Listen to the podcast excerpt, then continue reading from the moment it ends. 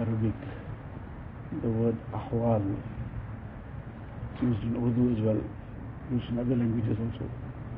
But primarily the Arabic word ahwal, which is the plural of hal.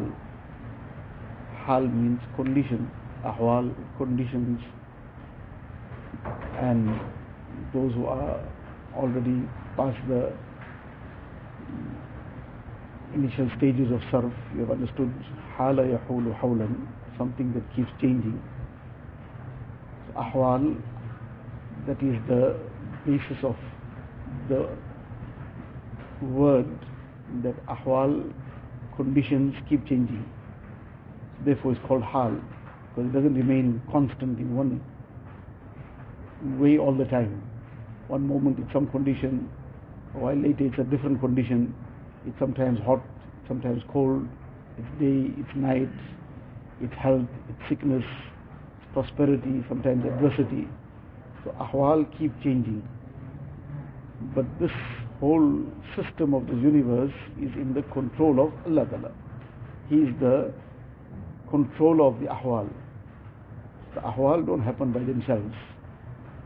And this reality is to be embedded deep down in the heart in the various ways in which we have been reminded of this reality among the masnoon du'as that Rasulullah has taught he used to make himself after every salah one of the du'as that is masnoon after every salah lima a'tayt wa la mu'tiya lima mana'at wa la yanfa'u dhal jad minka al jad.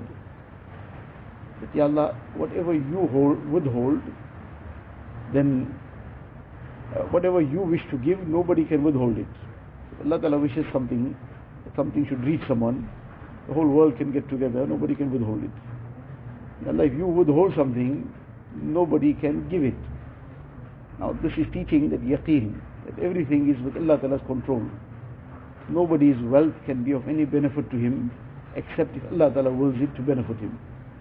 Nobody's technology whatever his expertise all the things whatever he might have at his disposal but nothing can be of any help if Allah Ta'ala doesn't will it to be of any help to him so this is the thing that all these ahwal also are in Allah Ta'ala's control so the world is currently going through various ahwal. The issue is what is the response of a mu'min?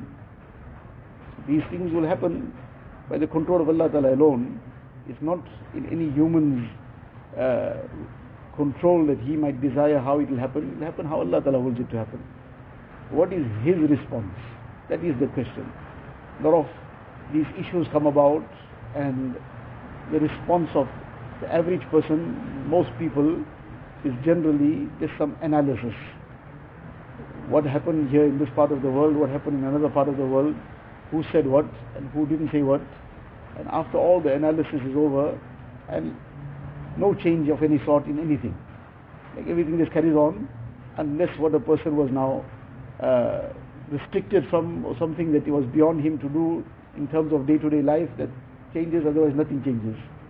So that is very far away from the response of a mu'min. The response of a mu'min is to all the time see what is going to please Allah Ta'ala in every hal. Whatever the hal is, whatever the ahwal would be, what is going to bring us closer to Allah Ta'ala. Now, these ahwal, various things that are currently the issue in the world, the illnesses, viruses, whatever, on the one side, this is an azab. Now, when an azab comes, what is the response? In the Quran Sharif, Allah Ta'ala says, فَلَوْلَا إِذْ جَاءَهُمْ بَأْسُنَا تَضَرَّعُوا That when the azab came, why didn't they turn to Allah Ta'ala in earnestness and in humility, seeking Allah Ta'ala's forgiveness and turning entirely their lives to Allah Ta'ala? Now, if a person sees so many things happening and it's just another news item to him, and if it didn't happen or something didn't affect him directly, then it doesn't matter to him, then it's just a some occurrence in the world, then this is a very, very dangerous situation. It means that this ibrat that Allah Ta'ala is sending is making no difference to him.